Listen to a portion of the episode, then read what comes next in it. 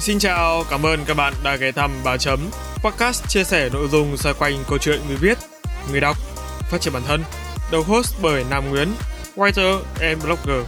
Các tập trên kênh chính Bà Chấm Podcast sẽ được phát sóng định kỳ vào lúc 21 giờ mỗi tuần thứ bảy hàng tuần. Đối với kênh phụ làm podcast không, các tập sẽ được phát sóng định kỳ vào lúc 21 giờ mỗi tuần thứ sáu hàng tuần. Tất cả đều phát hành trên nền tảng YouTube, hệ thống Anchor. Các bạn hãy nhớ bật thông báo để không bỏ lỡ bất kỳ tập podcast nào nhé. Còn bây giờ, hãy cùng mình phiêu lưu trên chuyến hành trình trải nghiệm với con chữ, khám phá kiến thức mới, học hỏi và phát triển bản thân. Chúc các bạn có thời gian vui vẻ và ý nghĩa cùng ba chấm.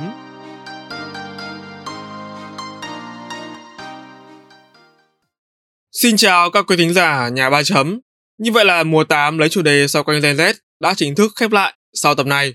Một lần nữa thì mình xin chân thành cảm ơn các bạn vì đã đồng hành cùng ba chấm trong mùa 8 nói riêng và tất cả các mùa trên kênh nói chung hờ đại hết. Các bạn chính là nguồn động lực to lớn giúp mình có thật nhiều động lực để phát triển kênh. Bằng chứng là ngay thời điểm này, ba chấm vẫn chưa hề có dấu hiệu chứng lại dù chỉ một tập.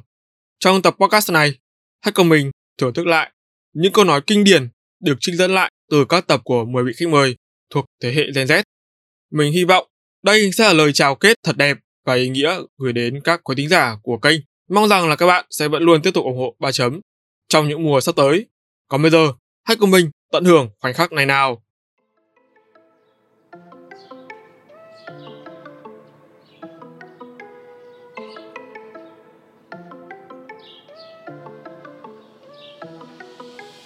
tại vì chỉ có cái sự liên tục như thế nó mới giúp cho họ đạt được một cái chất sau khi mà họ đã đảm bảo được cái tính lượng thế nên là mọi người đừng nghĩ là cái việc mà làm nội dung ấy hay là làm nghệ thuật nó cần phải một cái gì đấy thăng hoa hay là làm một cái gì đấy nó rất là mang tính khả năng bên trong à? Không, chị không nghĩ thế. Chị thật sự nghĩ là nó vẫn là một cái luyện tập được ấy. Và các bạn làm càng nhiều thì các bạn sẽ càng quen hơn và càng tốt hơn. Bởi vì là muốn nghỉ hưu sớm đúng không ạ? Muốn có cái thu nhập thụ động thì mình phải làm gì? Một là nhà mình phải giàu. Ok, cái đấy có thể bỏ qua. Còn nếu hai, nhà mình không giàu thì mình phải làm gì? Mình phải làm việc cực kỳ chăm chỉ thì mình mới có thể nghỉ hưu sớm được. Cái lúc còn trẻ, còn sức thì các bạn phải làm việc cực kỳ chăm chỉ, làm việc điên cuồng luôn. Thì các bạn mới có tài chính này. Khi các bạn đã có đòn bẩy tài chính rồi, các bạn có thể tạo ra nguồn thu nhập thụ động. Ví dụ các bạn mua bất động sản cho các bạn cho người ta thuê. Đó, thì các bạn đang tạo ra nguồn thu nhập thụ động. Và đó là lý do tại sao em nghĩ rằng là nếu như mà có tư duy nghỉ hưu sớm mà thực sự muốn nghỉ hưu sớm nhá cái động lực làm việc các bạn sẽ rất lớn và nó sẽ tốt hơn nếu như mà các bạn muốn so sánh với một môi trường nhà nước bởi vì làm nhà nước thì chúng ta xác định là tháng uh, làm hết giờ rồi về tháng thì bằng đấy tiền rồi là đến lúc mà về hưu có tiền uh, trợ cấp nhà nước đấy nó sẽ không uh, có có cái động lực để mình có thể làm việc thực sự là chăm chỉ và nó điên cuồng hơn nếu như mà bạn nào đó đang là nghe podcast này và cũng đang cảm giác là cuộc sống mình nó đang hơi mang nói chung là đang ở cái khó khăn nào đó trong cuộc sống thì uh, em chỉ muốn mọi người tin là mọi người không không đơn độc và sẽ luôn luôn có những người mà có thể chia sẻ được sẵn sàng ở đó để uh, giúp đỡ mọi người khi mà mọi người cần. Qua thời gian mọi người có thể học cách chăm sóc bản thân tốt hơn. Nó không nhất thiết phải là chăm sóc sang chảnh như là đi spa hay là đi du lịch xa. Nó đơn giản lắm nó chỉ nằm ở việc ví dụ như trước khi đi ngủ ngủ, mọi người nghĩ nhiều quá, mọi người lo nhiều quá thì mọi người có thể viết nó ra một tờ giấy xong rồi cất đi và mình đi ngủ. Đó thì coi như là một cái cách để chút đi ờ, cái nỗi lo âu.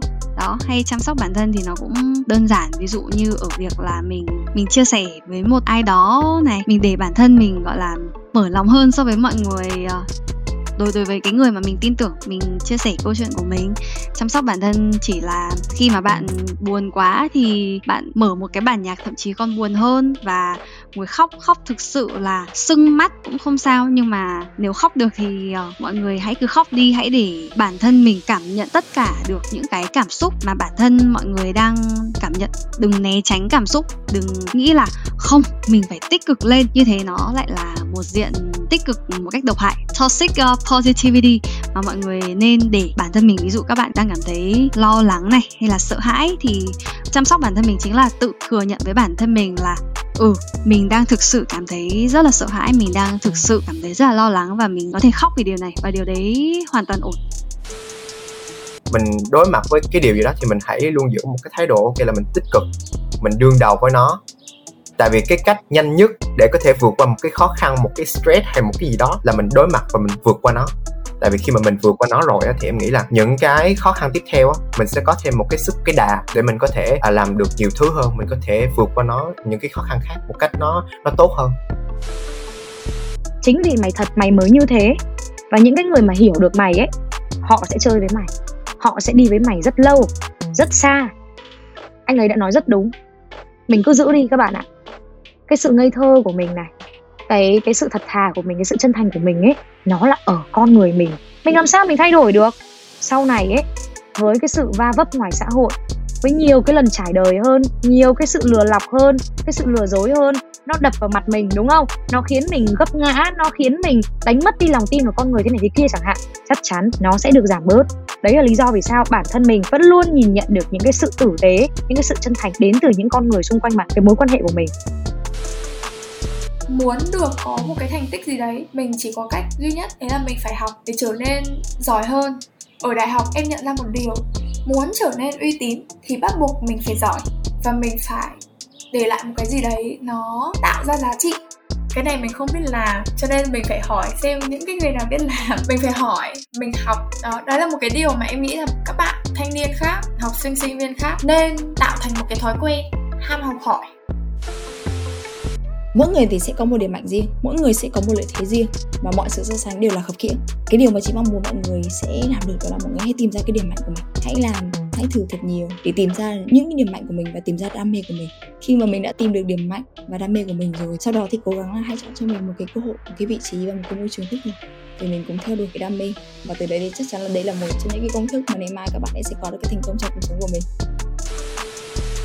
uh, để giữ vững một cái tư duy tích cực trong cái việc sáng tạo nội dung thì ngoài việc chúng ta cần duy trì cái sự tin tưởng vào những cái giá trị bản thân thì chúng ta cần có một cái tâm hồn cởi mở chị luôn nhắc đến những cái từ là mình phải tạo ra những cái nội dung có giá trị, có sự hữu ích đến với cộng đồng và tin tưởng vào bản thân mình. Chị còn hay nhắc đến cái từ cởi mở mà giống như là nam nghe nãy giờ, đúng không? Thì đối với chị, cái sự cởi mở để chúng mình đón nhận những cái xu hướng nội dung mới nè, cởi mở để tích cực hơn với những cái bàn luận đóng góp ý kiến đến từ bạn đọc và cởi mở hơn để thay đổi những khuôn khổ cũ mà nó không phù hợp và thay đổi theo cái chiều hướng tốt đẹp hơn và nó phù hợp với thị hiếu để dễ dàng cái nội dung của mình nó được đón nhận một cách rộng rãi hơn. Thì đối với chị, cái sự cởi mở nó rất là quan trọng, nó là một cái sự mấu chốt.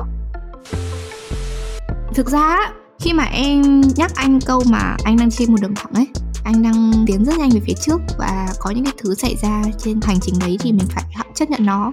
Cái câu này, thực ra em nhắc anh là em chỉ muốn anh không có đặt quá là nặng áp lực cái việc là anh phải có trách nhiệm với mọi thứ bởi vì có những cái thứ xảy ra mà mình chỉ có thể chấp nhận nó thôi.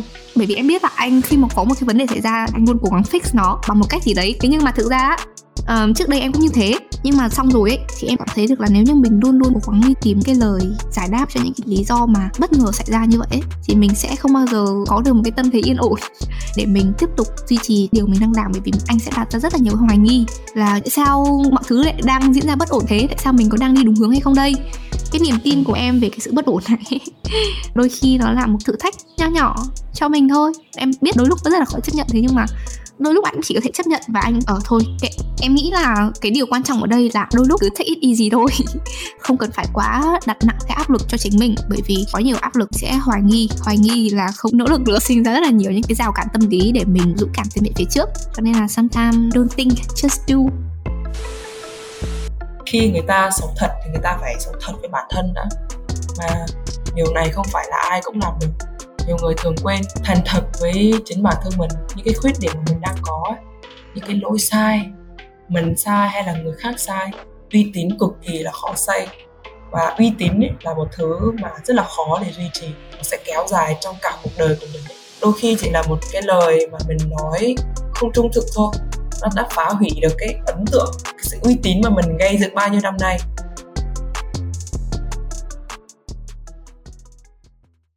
Và đó là toàn bộ 10 trích dẫn hay nhất của các khách mời được ba chấm trích xuất lại từ nguồn của các tập đã phát hành. Để nghe bản đầy đủ, bạn hãy truy cập thẳng vào các tập và tận hưởng nha. Tiếp ngay sau đây chúng ta sẽ cùng tiếp tục đến với một mùa interview podcast nữa trên nhà ba chấm. Đây là mùa thứ 9 tính trên toàn bộ kênh và là mùa thứ ba liên tiếp mình thực hiện concept phỏng vấn khách mời. Có thể nói là ba mùa liên tiếp được thực hiện theo concept phỏng vấn là một sự try hard đối với mình. Rất nhiều chất xám, công sức và thời gian đã được mình bỏ ra với kênh trong nửa cuối năm 2022 này. Hy vọng sau khi lắng nghe, các bạn có thể cảm nhận được trọn vẹn tâm huyết cũng như kiến thức mà ba chấm và tất cả các khách mời mong muốn truyền tải. Cuối cùng, đừng quên follow kênh thứ hai của ba chấm có tên là làm podcast không, nơi chia sẻ cách làm podcast từ A đến Z nha. Mỗi tuần, làm podcast không sẽ được phát hành định kỳ vào 21 giờ thứ sáu và kênh ba chấm sẽ được phát hành vào 21 giờ thứ bảy. Đừng bỏ lỡ bất kỳ tập podcast nào nha. Hẹn gặp lại các bạn vào tuần sau. Bye bye and see ya.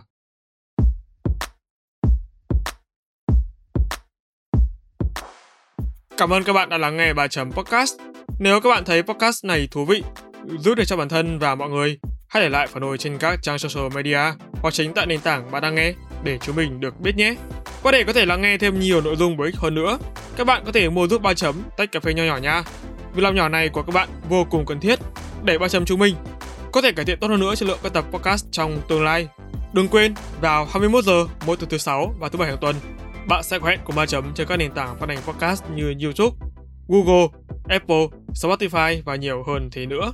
Hãy nhớ nhấn nút cho đăng ký để không bỏ lỡ cơ hội được lắng nghe những chia sẻ bổ ích về kiến thức chuyên môn từ ba chấm nha. Còn bây giờ, xin chào và hẹn gặp lại. Ba chấm off.